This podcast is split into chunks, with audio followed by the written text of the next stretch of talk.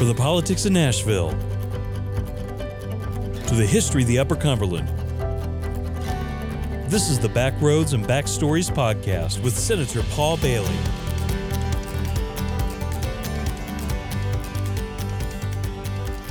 Welcome back to the podcast. I'm your host, Senator Paul Bailey. In today's episode, we have with us Mr. Chris Bundgaard, who's retired now from Channel 2 News, WKRN, here in Nashville, and we're certainly happy to have him. We're kind of turning the tables on him just a little bit. He certainly interviewed me several times during my tenure here in the legislature, but today we're going to ask him about being retired and also his career as a TV news journalist.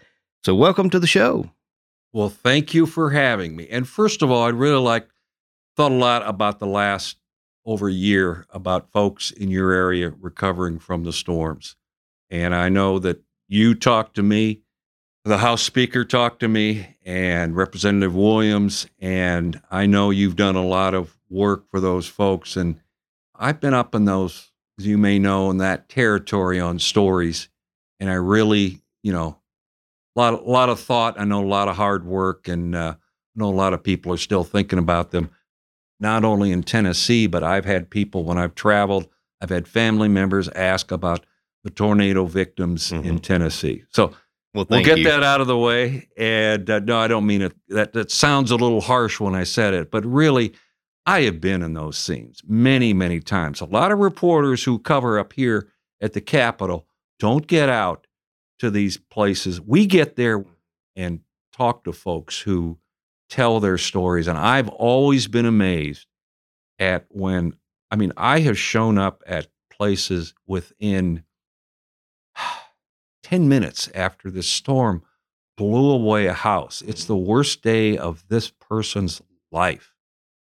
And we see that somebody banging on something or trying to drag out, find something and you know you show up sometimes it's at night and eh, you know and all of a sudden you expect them to tell you what happened. Right and they do. But you have to you just say is there anything you want to share? But you got to be careful. And you know not only is it dangerous but it's their property. Right. Well i remember the day that we came back from Cookeville. I had flown to Putnam County with the governor as well as Speaker Sexton and, and Representative Williams. And when we came back, you were there at the airport as well as some other journalists to meet us. And it was such an emotional day because we had seen such devastation. We'd also heard about and talked with families that had lost loved ones that day. It was very emotional. And to your point, it was after the storm effect and after what we had seen and then you basically approached us and asked us those questions. And sometimes it's hard to describe especially after seeing the devastation that we had seen. But thank you and, and i know the people in the upper cumberland will well thank it, you. it, it's it's powerful stuff and it's humanity. It's you know people's lives. I mean it's just it's what it's all about with politics in the sense of okay, I've been elected to this office. People are going to look to me for leadership and help you know, putting their lives back together. I was talking to Dawson, who is a young man helping out. I don't know if his name has come up before in your podcast, but he's helping you out here. And I was telling him about I have been in places I spent five years in Utah as a reporter. I did not cover politics per se, but where a lot of natural disasters, tornadoes in Minnesota, flooding in Corpus Christi, Texas. Those are all places I've been. As I'm, I'm working back to your what I know is one of your questions of where I've been, but I say those in each of those stops, I have witnessed really incredible disasters. You know, floods you would not imagine, snowstorms three feet in the mountains.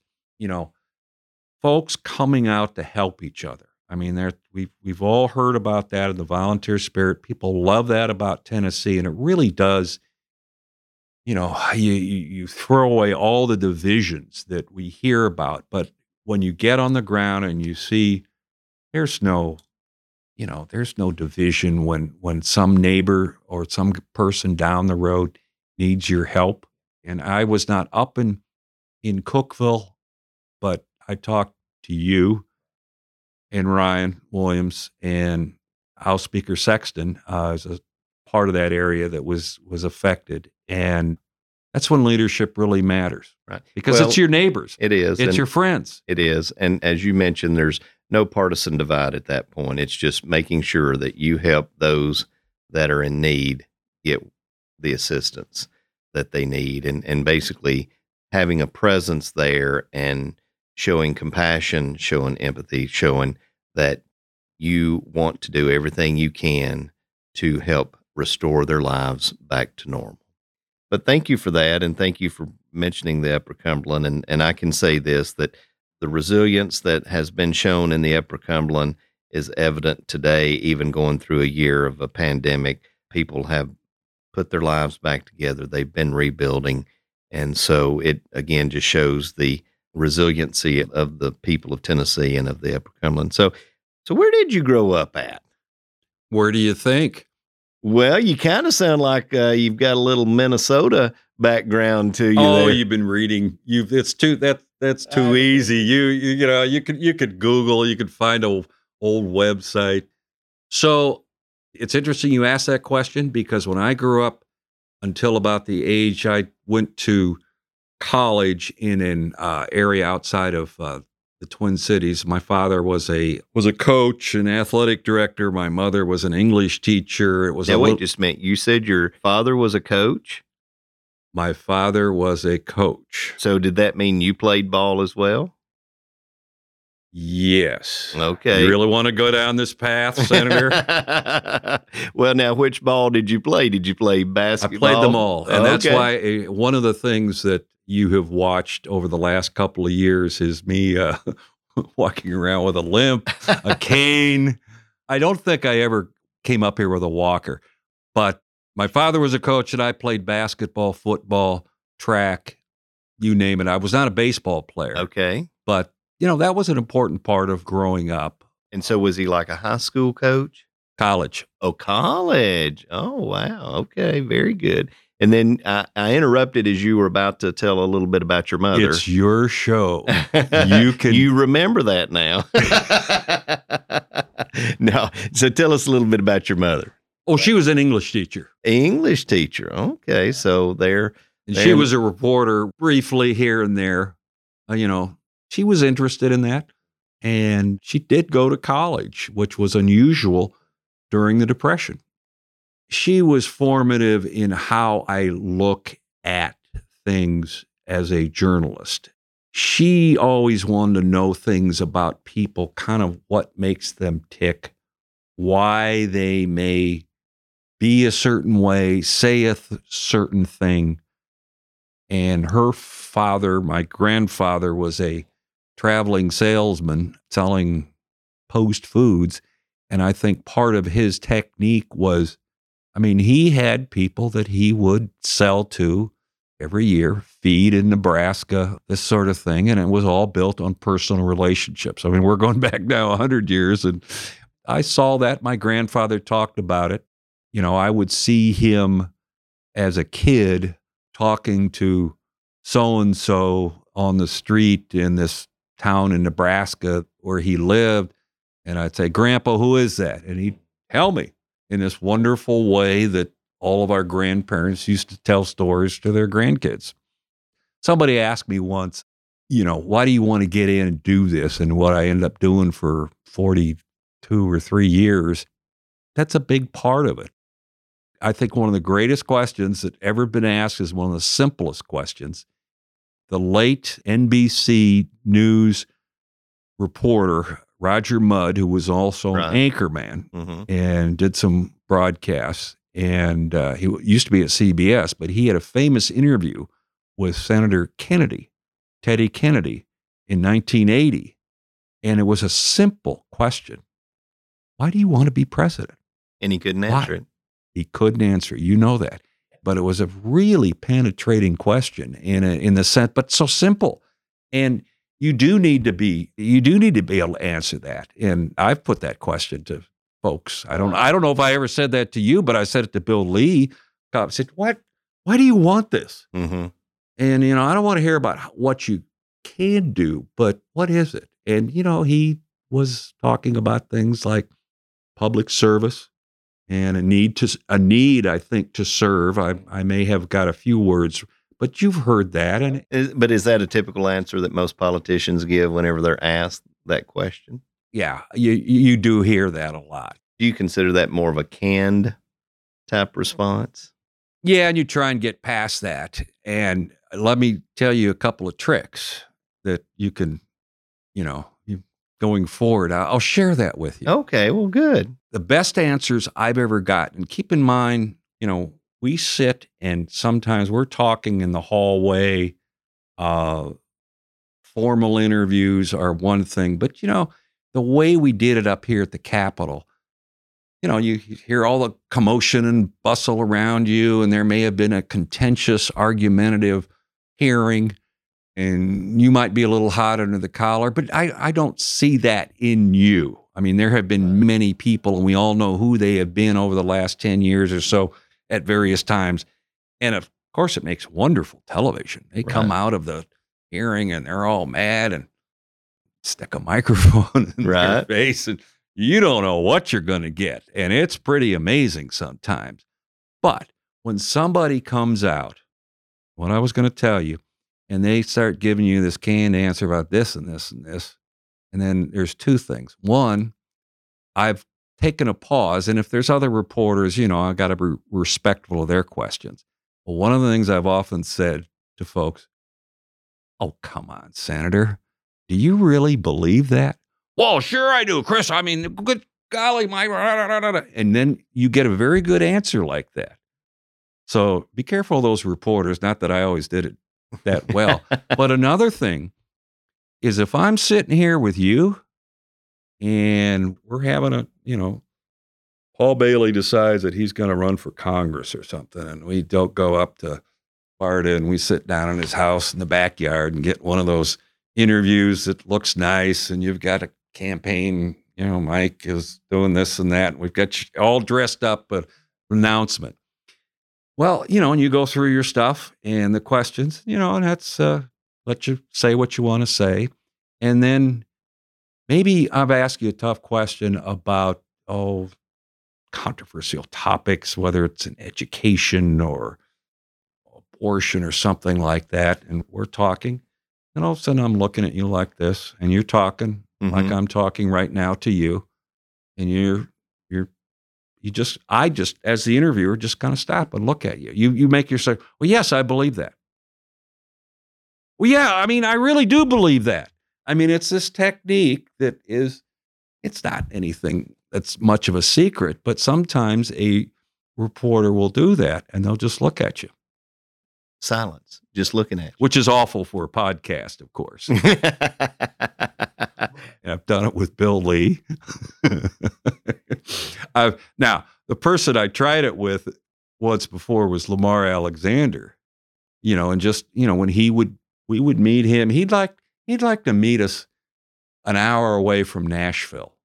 And I think other reporters up here in Capitol Hill might go, might not. We'd get a call. Hey, he's going to talk to the Dickson County Chamber or the Republican Party up. I, you know, we'd have a listen to him, and he'd give us a nice little speech about what's going on in Washington. Or he'd meet with us afterwards, uh, where we'd say, "Well, Senator, what are you going to do about this and that in Washington and stuff?" And but you know, every once in a while, it's you try those tricks. You know, you really believe that, and you know this and that, and stop, and he'd look at you. Now, Chris, you know that you know he he he really was a master politician. I don't know how well you knew him.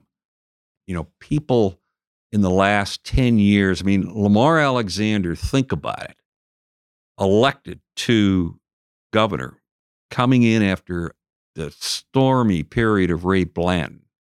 And he's 38 years old, maybe 37, I can't remember exactly. Very young. I'd be suspicious of him. But he came into a loud, Democrat controlled legislature by far very similar to what it is now.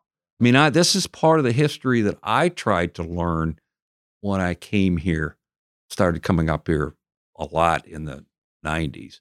But think about that, that this is, I mean, when you were growing up, and you are from Sparta, and that, oh, that's where you've always been, right? I don't want to get into this too much about you, but you remember when this state, it's hard to believe, just 20 years ago. Heck, you might have even voted for Al Gore. You don't have to answer because this is your show, as you've reminded me many times. So when you came to Nashville, did you come to be a Capitol Hill reporter? No, Oh, okay. So were you just basically a news journalist? And did you come to work for WKRN Yes. at that time? So so your career in Nashville was strictly with WKRN. no. Oh, okay. Sound like I'm in a courtroom. Okay. No, I came here. It, uh, I, you know, had differences with the management in 1987. I was much younger and full of myself, and and uh, you know, was kind of caught up in a newsroom struggle, which was, you know, two alpha guys are trying to uh, decide uh, who was going to run a newsroom. It was the NBC affiliate out there. I was kind of aligned or perceived to be with the guy who lost the struggle. I got you. anyway, he ended up being a, a news director here. Okay. Very talented individual named Bill Lord, and really brought some. Bill was uh, we're going back into the '80s and early '90s, but uh, he he hired me as a what's called a 10 o'clock newscast producer. I was in charge of it. I was Okay. not doing what I was doing. But I always had an interest in politics. Right. I mean, it was what we talked about from time to time at home and among our friends. In what year did you start covering the Tennessee legislature? It was about 94.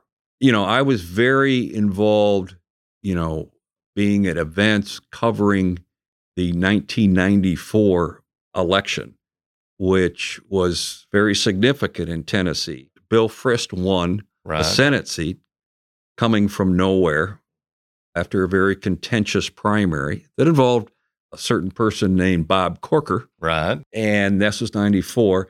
And of course, Fred Thompson, who, you know, had real, well, I think everybody knows he had real star quality, and they know the reasons why. He all good looking, draw, all that kind of stuff. But boy, he was in the toilet. His campaign Right. six weeks out. I ran into him at a party on a Saturday night at a place that's now demolished downtown. I mean, we're talking, think about this a guy running for U.S. Senate in 1994, and he's at a reporter's party on a Saturday night. Shouldn't you be out campaigning? Absolutely.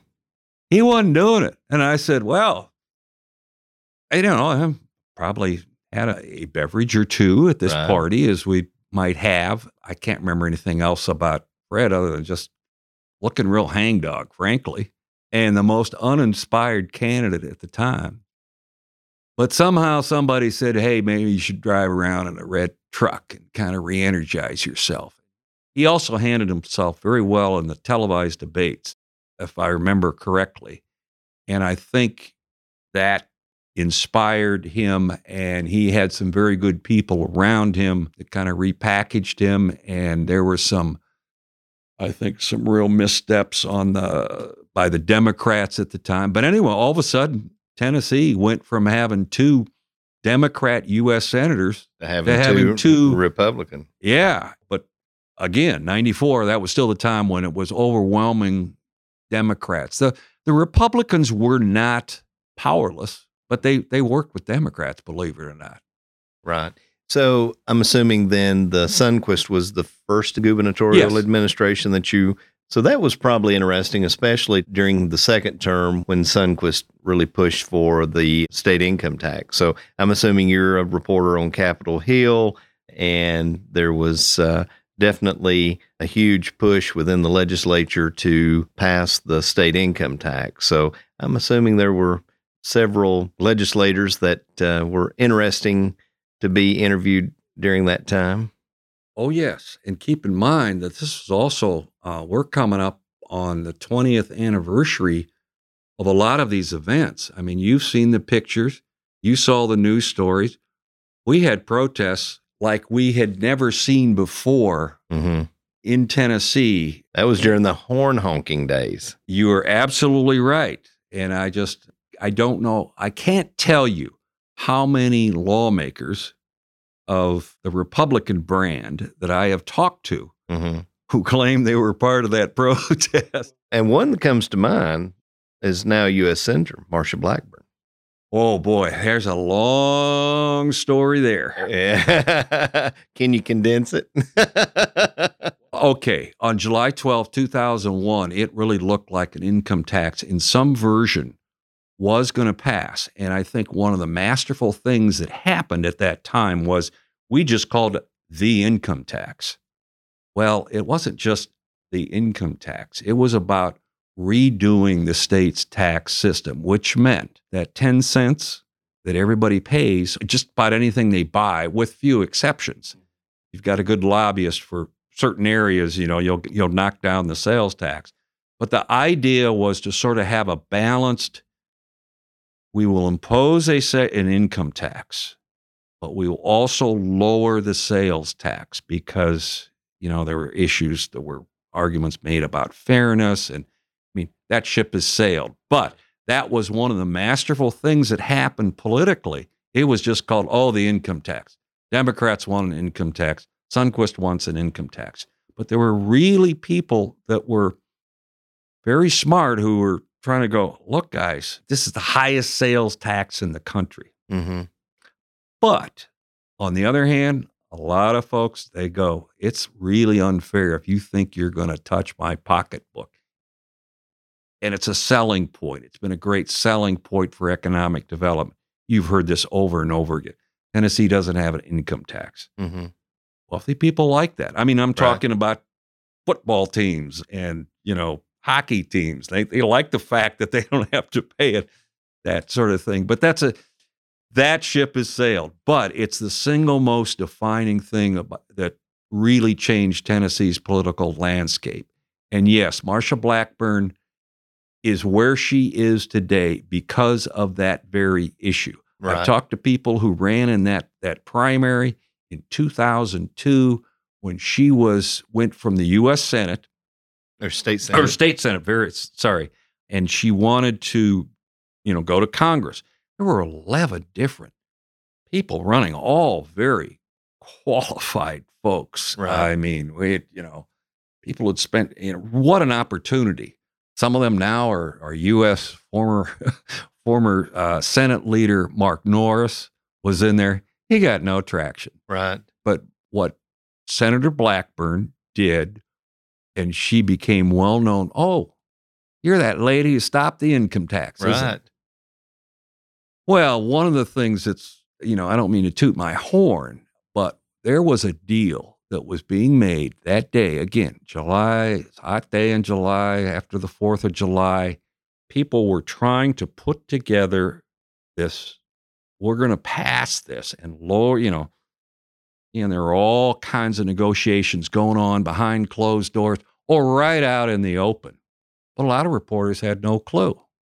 Well, I mean, you know, I knew who the players were, and I'd been talking to folks, and we'd go out on the side of those uh, the balcony, and there'd be people in a corner. You've seen this on many other issues. Now they still do it. You get there, and they're, you know, hey, I will vote for this if you know you are you going to be the 16th or the 17th vote on this, and this went on all day, and then I got a lawmaker who recently died in the past year or so named Jerry Cooper, who was a Democrat from the McMinnville area, Warren County. And he was a real deal maker, took great relish in it. And uh, he kind of uh, talked like this, and I got him to go on about 4.30 in the afternoon and say, well, Chris, here's what we're going to do. We're going to introduce the income tax. Uh, well, we're going to bring this bill up that has this and that in it, and we'll lower the sales tax. And we got the votes, I think. He very poor imitation, but uh, he was he was a real interesting guy. But I interviewed him over in the corner. Nobody knew what was going on. He spilled the beans. This is at 4:30. in the afternoon. I put it on the air right then.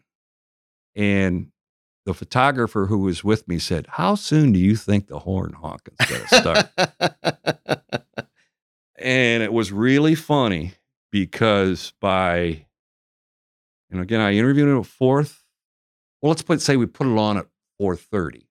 You know, I said, well, there's talk that these state lawmakers are going to one more attempt, and it's July. Right. They're in a special session to try and solve this issue with the budget and change the way Tennessee taxes its constituents. So Cooper, who was in a leadership position in the Senate, Democrat, you know, spilled the beans, talked to me, and there were people going, he said, Did he tell you that? I mean, I knew it. So we broadcast it. And that was really how it happened. And Senator Blackburn, now she may dispute some of this, but there and there was other talk, but you know, she was seen writing emails, call out the troops to some of the local talk show hosts. Because keep in Mhm. mind, you had computers back right. then, Right. but you also have cameras. Right. I can almost see what you're doing at your desk. I can't remember where you sit in the Senate, but you know, I think you probably know that by now Right. that whatever you have on a screen that somebody else might see, but we didn't know that 20 years ago. People weren't thinking about that. But Marsha, who'd been a very vocal opponent, Senator Blackburn, she certainly made her reputation against the income tax. And it was very politically advantageous. And decisions were made outside the Sundquist administration from the party chair at the time, guy named Chip Saltsman, Mm-hmm. is still around. He is. And there were others, and I think Senator Blackburn was involved, but she certainly played a role, a, a, a very large role. But there were reporters too. And, you know, I, that was one of the things I remember. And by five o'clock, keep in mind, the interview with Senator Cooper aired at 4:30, saying we are going to bring this up tonight.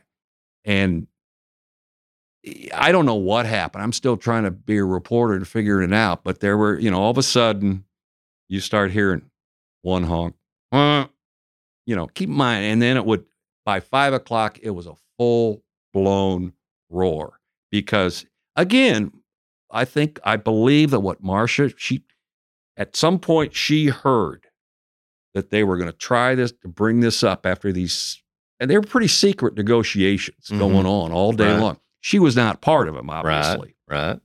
But if you knew who to look at, and there were some interesting people who were involved in this that are still around today. And that's when people came out in riot gear eventually. And keep in mind, this is after several years. This was the real crescendo, the apex of it, where there were the most protesters. That was the night allegedly a rock was thrown through the window of the governor's office. That story is heck. I talked to John Mark Windle 20 years ago, who's still just right next door to you guys Right. up there, Right. and may you may have part of his district. But Mark, John Mark was uh, I can't remember whose office it was in, but he was in there and he talked about the rock coming in. And oh, I interviewed Steve Gill, who was he was I think he had his radio show on the plaza. It was a wild, wild scene. And then folks came into the Capitol.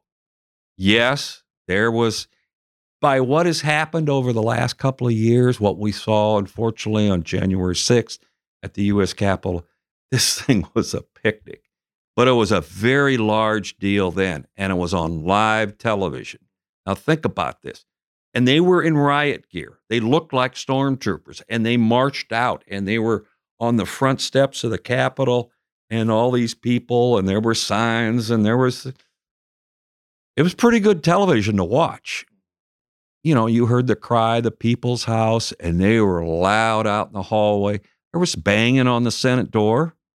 I was right there when that happened. Yeah. You know, people just let us in there. Well, I can't go on the Senate floor right. you know, as a reporter. I mean, I guess I can, but there are certain rules of decorum. folks didn't care. I mean, there were some who really, there were a lot of people watching this who were, I can remember a couple of lobbyists sitting like this over in the corner, arms across, just going, this is amazing what's going on here. And who's, who knows what's going to happen here? But it was all in the Senate. It came down to the Senate, whether they had seven, let's see, you needed 17, 17. 17 votes. Yeah. You kept hearing people saying, is David Fowler, Senator David Fowler, going to be the 17th vote? Is Ben Atchley from Knoxville? Uh, Senator from Murfreesboro, was it Larry Trail? Oh, oh, I think Womack was, I think he was for it. But it was a real guessing game. And it would have, think about, had it passed. I think I don't know if it would have made all that difference in how the political climate, I think the political climate would have changed, but it certainly hastened it along. And all of a sudden, people that were considered backbenchers in the House at the time, you know, there was a guy named Ron Ramsey. I don't remember Representative Ramsey at the time. You know, he was he was among the Republicans who was against it at we didn't care. We didn't know who he was. I mean, we knew who he was, but he was of that Republican segment that was going to be against it. But there were a fair amount of Republicans who were in the House who were going to vote for it. This thing did not come down neatly between party lines. Yeah. Yeah. And I think there were issues with Senator Harper, who was the state of Tennessee, and fellow lawmakers paid respects to her this week there were questions about whether she was going to, what she was going to do. Because she would always ask the question, well, how is this going to change in my community? And, you know, she would make the argument about the sales tax that is it fairly unfairly hits lower income people more. I mean, you know all these. Right. And, you know, that's a conversation for another time. But again, that issue about taxation that ship has sailed in Tennessee. And again, you'll hear the income tax wars of the late 90s and early 2000s. Well, I was right in the middle of them in ways that was unbelievable. I mean, have you ever had a Saturday session here? No, I have not. You've not been a part of that? No. Well, Senator, had you been around in 2000, you would have had many Saturday sessions. And it was all in the Senate because the house was ready to go. Saturday morning, and it was just, they would sit and argue and get all these presentations. And this is the kind of thing that had been going on leading up to this literally July 12th, 2001. Oh, you know, it, you know, the idea of seeing people running around the Capitol just had not happened. And there were lots of there were lots of names that were thrown angry mob. Well, no, not really.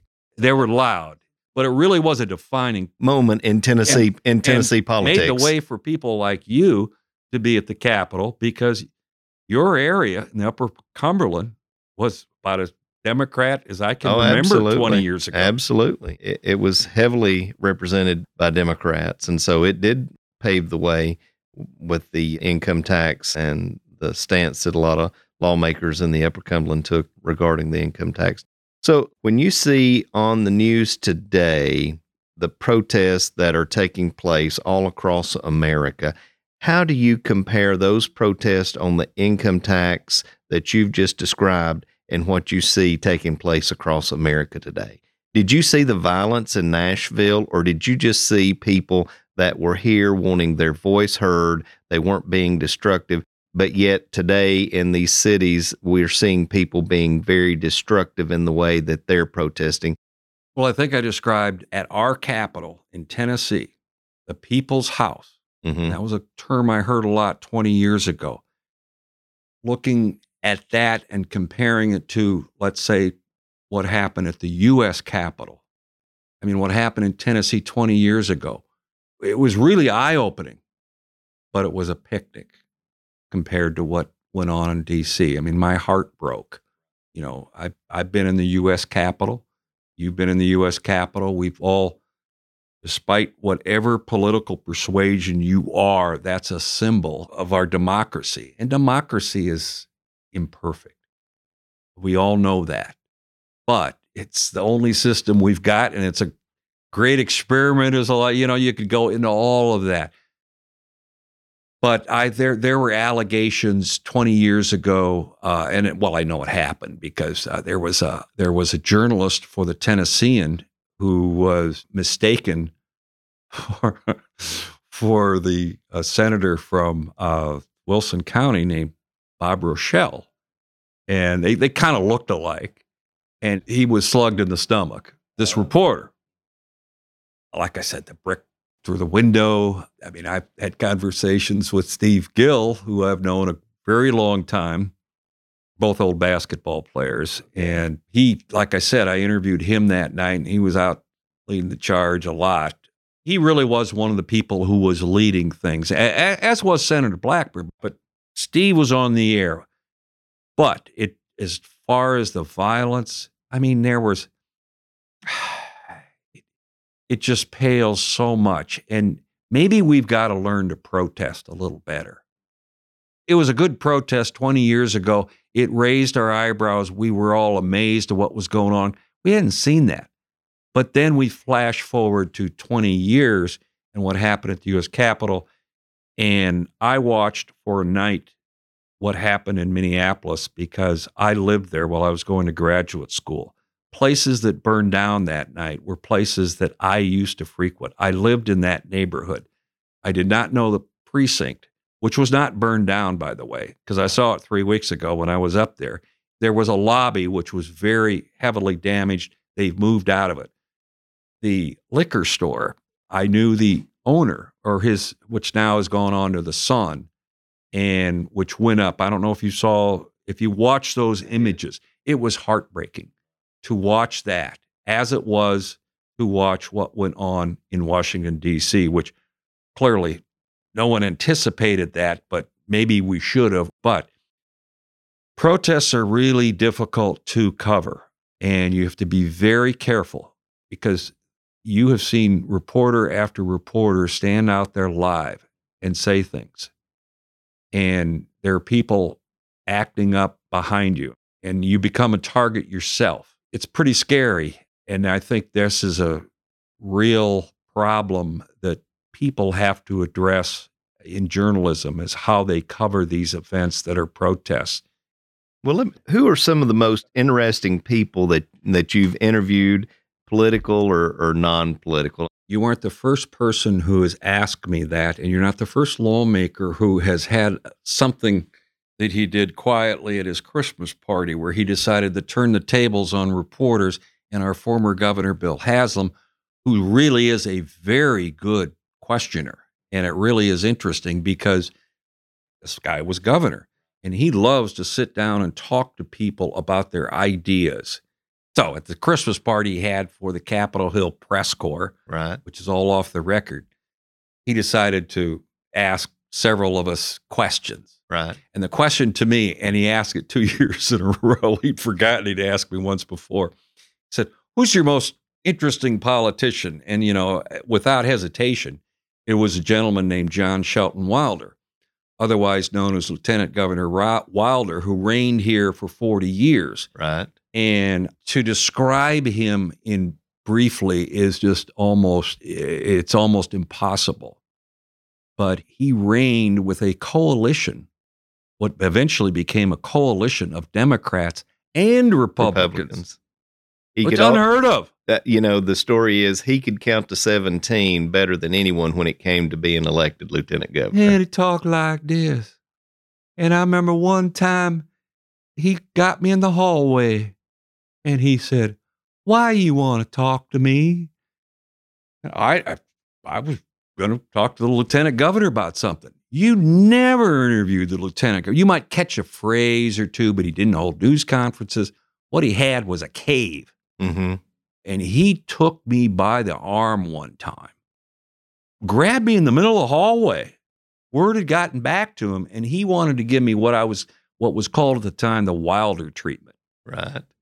And you got, I literally was, and he had this kind of funny look on his face, and he was older, and it was you know I was 25 years ago, brand new up there.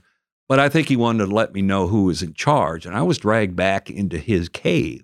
Which And- which was his office. Yes, I am sorry. I did. Uh, and it past personnel, security, aides, just he and I, Mm-hmm. the two of us. Why you want to talk to me? Well, Governor, as we, you know, it's appropriate in this state or courtesy. They all like to be called lieutenant governors. Like to be called governor. Right. Anyway, well, Governor, I I, I was going to ask you about. I can't remember the issue or whatever, but it was just he never answered any question from reporters, and he didn't do interviews. And it was like you had to learn to read Wilder. Mhm. Mike could tell you about all that. You probably know yourself, but it was, and then he would save what he had to say for these meandering, incredible Senate speeches that were just, they would go on for an hour and they were riveting. And half the time, people did not know what he was talking about. But on one particular occasion, and I believe it was during the income tax, like I said, one of the most significant events in Tennessee history were the battles over that. And what Wilder started at like nine o'clock on a on Thursday, Wednesday morning, and they, you know, trying to define where he was going to be on this issue. And he started talking.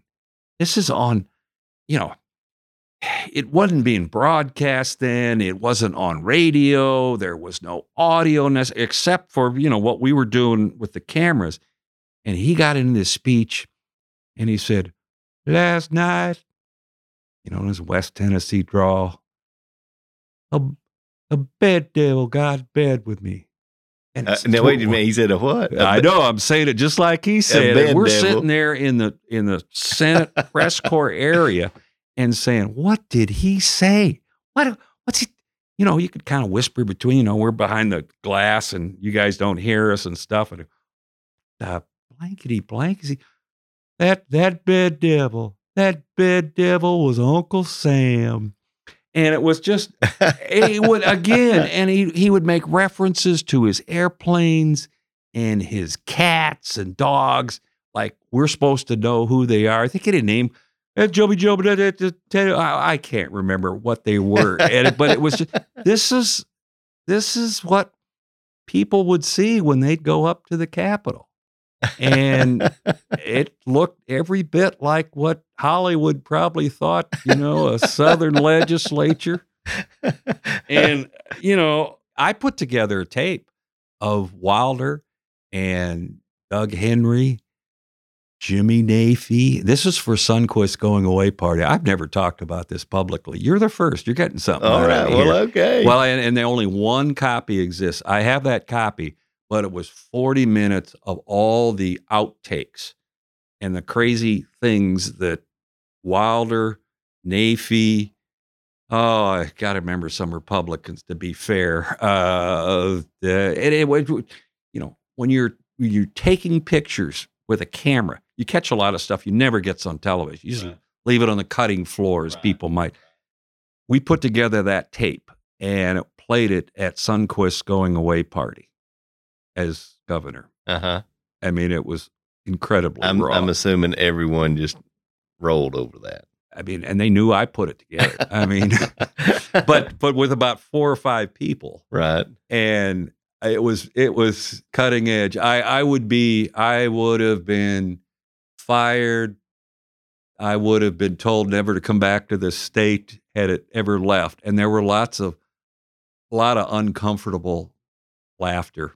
But that was uh I've joked with people over the years that that was my greatest accomplishment. But anyway, it, it it basically defined those Sundquist years, and it was his goodbye. And he was so terribly unpopular.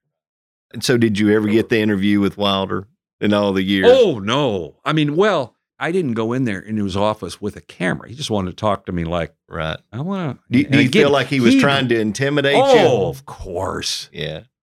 But you know, years later, we would, you know, when you guys come out of the Senate chambers, you gotta, you gotta kind of, you can't escape up there. Right. You got only two doors, Right.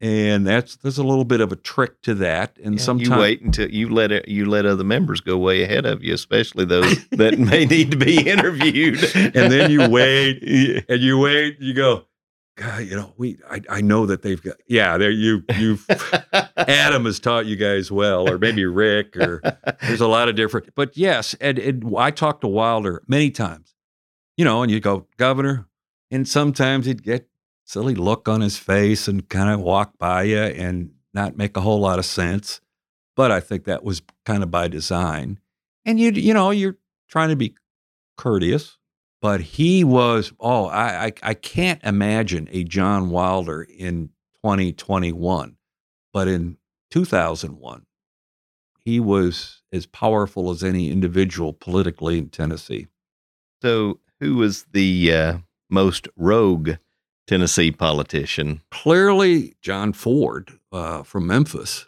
who was regarded as brilliant but he also decided that he could do things like consult for companies that wanted a state contract and vote on that state contract. You know, imagine that. But really, there wasn't much of a law against that. Pretty interesting. The whole issue about ethics. And of course, he was the real target of an FBI investigation in 2006 called Operation Tennessee Waltz. But John Ford, he thought the FBI was after him for years. And they kind of probably were. It kind of depended who was running the Justice Department. Notorious, but he was smart. And he had a pretty good relationship with the aforementioned Lieutenant Governor Wilder. You would see John Ford, and there'd be some controversy. He'd speed back to Memphis and get there an hour and a half. And he had a, I think he had a trial. Oh, I, there, there were so many different issues that were brought up, but questions about his personal life. And there were reporters. I can remember watching him going down in front in legislative plaza hallways, chased, I mean, chased by a reporter. And coming back down the same hallway 10 minutes later, another reporter. He kind of half liked it, I think. And he was, well, frankly, he was smarter than every reporter here, and he was smarter than most lawmakers. And part of it was he lived life well, but he was part of what, you know, lack of a better term, the Ford machine over there.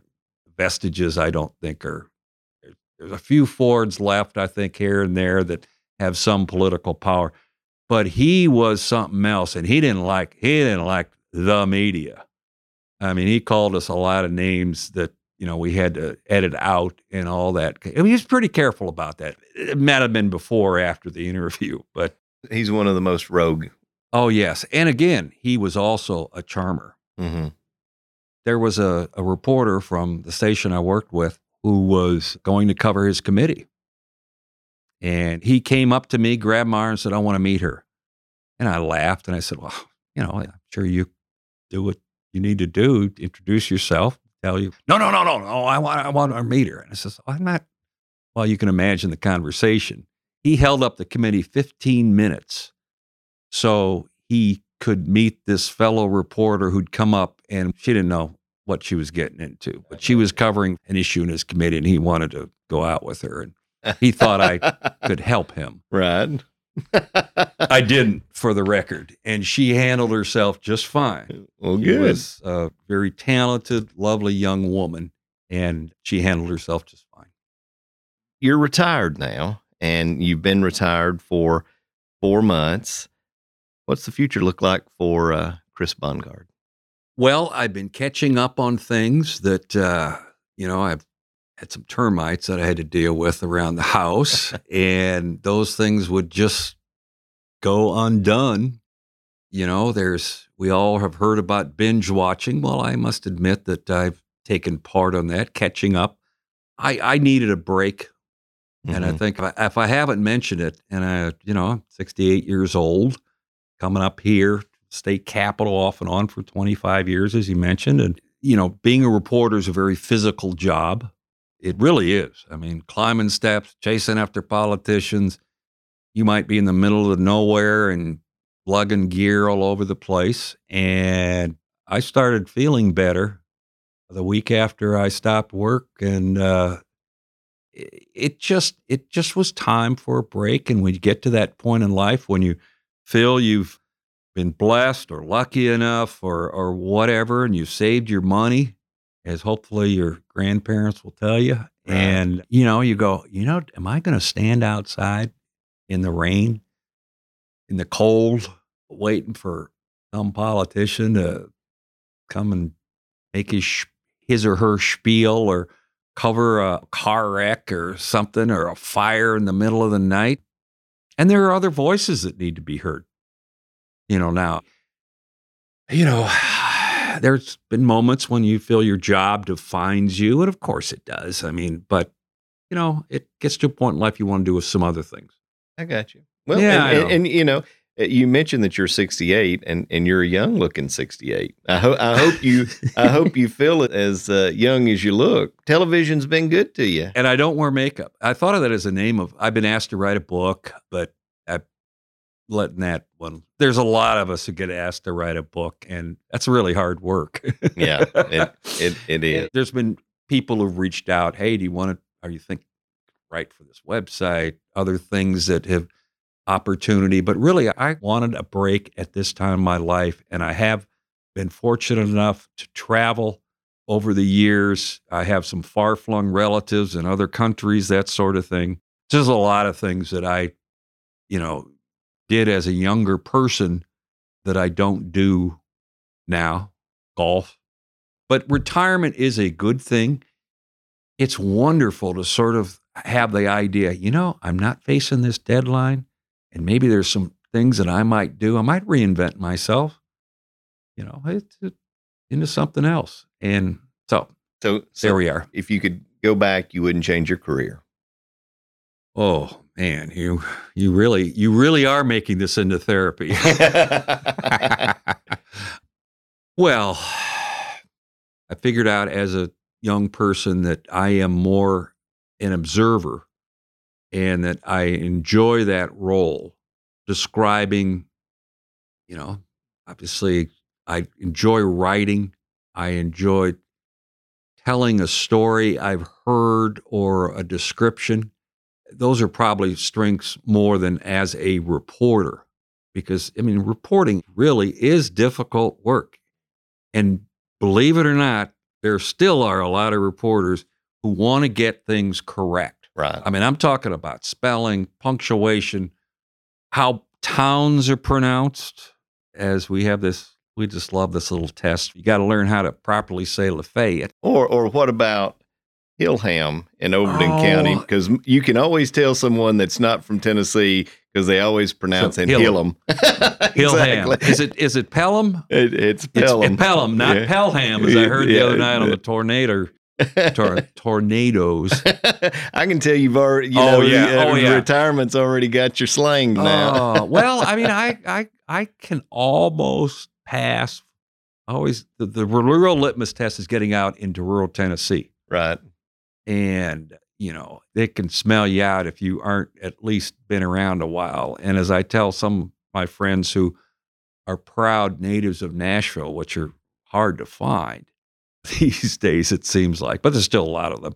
Or in in rural areas, you know, they love to say, "You're not from around cheer are you?" You know, you know that. I've done a lot of my best work, I think, in rural areas, whether it's covering some terrible things like tornadoes, places like Perry County, and how they rebuilt after unemployment hit almost 30% down there. I mean, we really did some good work down there, a lot of Mhm. people. And they were quite appreciative because too often, you know, you never show up here unless something bad happens. Final question. And, and it just dawned on me. I didn't ask you about Muhammad Ali. Well, that's on my Facebook page, and it's been there since Facebook, since I got on Facebook in 1919. Showing my age in 20s, whenever it started, 2009. And Muhammad, I was in Salt Lake City. Muhammad Ali was, it was after his career. And somebody said to me, Muhammad Ali is going to be, I mean, this is the most famous person in the world at that time, more than presidents, I think, because you have to remember his reach in places like Asia Mhm. and Africa. Mhm. Well, I was in Salt Lake City, Super Bowl afternoon, and this guy calls me and says, My neighbor is going to have Muhammad Ali there for his Super Bowl party. This is in a highly Mormon, na- I, you know, imagine the questions. Right. Right. Anyway, very long story short, you know, I, okay, are you saying, are you inviting me to your party? Hmm Can I bring a camera? Well, you know, we'll have to see what he says. He being Muhammad Muhammad. Ali, the heavyweight champion of the world. Photographer and I were allowed at the party, and uh, he took a few pictures, not video camera, no recording. And it just, he was there because he had a business relationship with this uh, somehow in his orbit. And it was this guy. He was a Mormon businessman, which is unusual to have a relationship with the Louisville born African American heavyweight champ. Now, I think everybody can pretty much agree you did not put those two people together. right. Anyway, I knew somebody who knew, came over there, saw Lee. He'd been napping, came down. I remember him stretching. His, he was a little disheveled. And I got a chance to introduce myself. And he was, he was, it was the start of his, I believe, Parkinson's, which uh, I, I could be getting that right, but he, he had the shakes hmm but it was his voice that was very, very low, like this. And I said, you know, full of myself, 1986, I think it was. And I said, Do you mind if we, we had the camera. We did bring the camera just in case. Do you mind if we do an interview? And uh, I, I'd prefer, I'd prefer not. He was whispering at that time. I'm not going to argue with Muhammad Ali, Right. Right. but he did go in, and there's some pictures of us mugging, as you've seen famous pictures. And to bring this all around, that's 1986, just a few years ago when he died. Our news director just said, Well, why don't you go to Louisville? Covered Muhammad Ali's funeral. It was unbelievable. I mean, every major sports figure that you and I have heard of over the last 60 years was there. And interviewed Kareem Abdul Jabbar. You know, I'm six foot three. He's seven foot 12 or whatever, seven foot one. And it was one of the few times I'm looking up and interviewing somebody way taller than I am. He came over and talked to us. He was just wonderfully articulate man. Yeah, I, I once wrote a post on Facebook. It's still out there. It's five or six years old, and it was just called Me and Ali. Mhm. And it recounts that Super Bowl afternoon back in 1986. And, you know, I just thought, well, there's not too many people who have that picture. right. But then when I went to uh, Louisville to cover, there were so many people. Ali meant so much to that city, and there were a lot of folks who had pictures of that. Right. And, but you know, you know, not some kid from Minnesota who went to Nashville and Utah and all that kind of stuff. But uh, one of the images I remember from that afternoon that I always thought was the most interesting. Ali has this book of Islam that he's handing out to these And- little Mormon kids.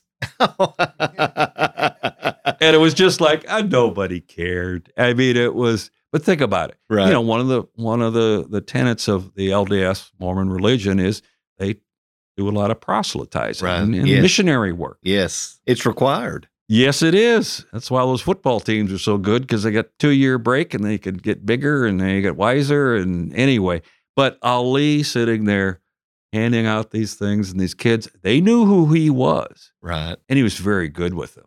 But he was on the decline. But who knew that at that time? Right. And I didn't. You know, we didn't. I didn't even do the story. I think we may have run one or two pictures. Wasn't that big a deal? You know, and years later, I just sat down after he died and wrote a little bit, and put it on Facebook. I really enjoy doing that kind of stuff. I've been urged by people to do more writing, and I may do that. Who knows? But really, right now, it's just the whole idea is not to do much of anything and do stuff you enjoy. It'll hit me again. But really, I don't see myself going back and doing what I was doing on a daily basis. Again, I'm of that retirement age, so I retired. And congratulations on Thank your you. retirement. Chris, it has absolutely been a pleasure having you and trying to turn the tables on you. Well, you. I think we've hit on something, and I want a little bit of this if it becomes profitable. But you could do, hey, reporters, come to me, Senator Paul Bailey, therapy for reporters, photographers, anybody in the mm-hmm. media, because I get to ask the questions, and you can just let it all out. And you know what? It's for the people of the Upper Cumberland. That's exactly You know, here you go. You're a business guy. You know, Well, hey, help, help a few poor reporters. They can come in here and air their souls, vent, you know, all that kind of stuff. And just have a little therapy session and not cost you anything. You've been listening to Backroads and Backstories. Our guest has been Chris Bundgaard. We've certainly appreciated all the stories that he shared with us today.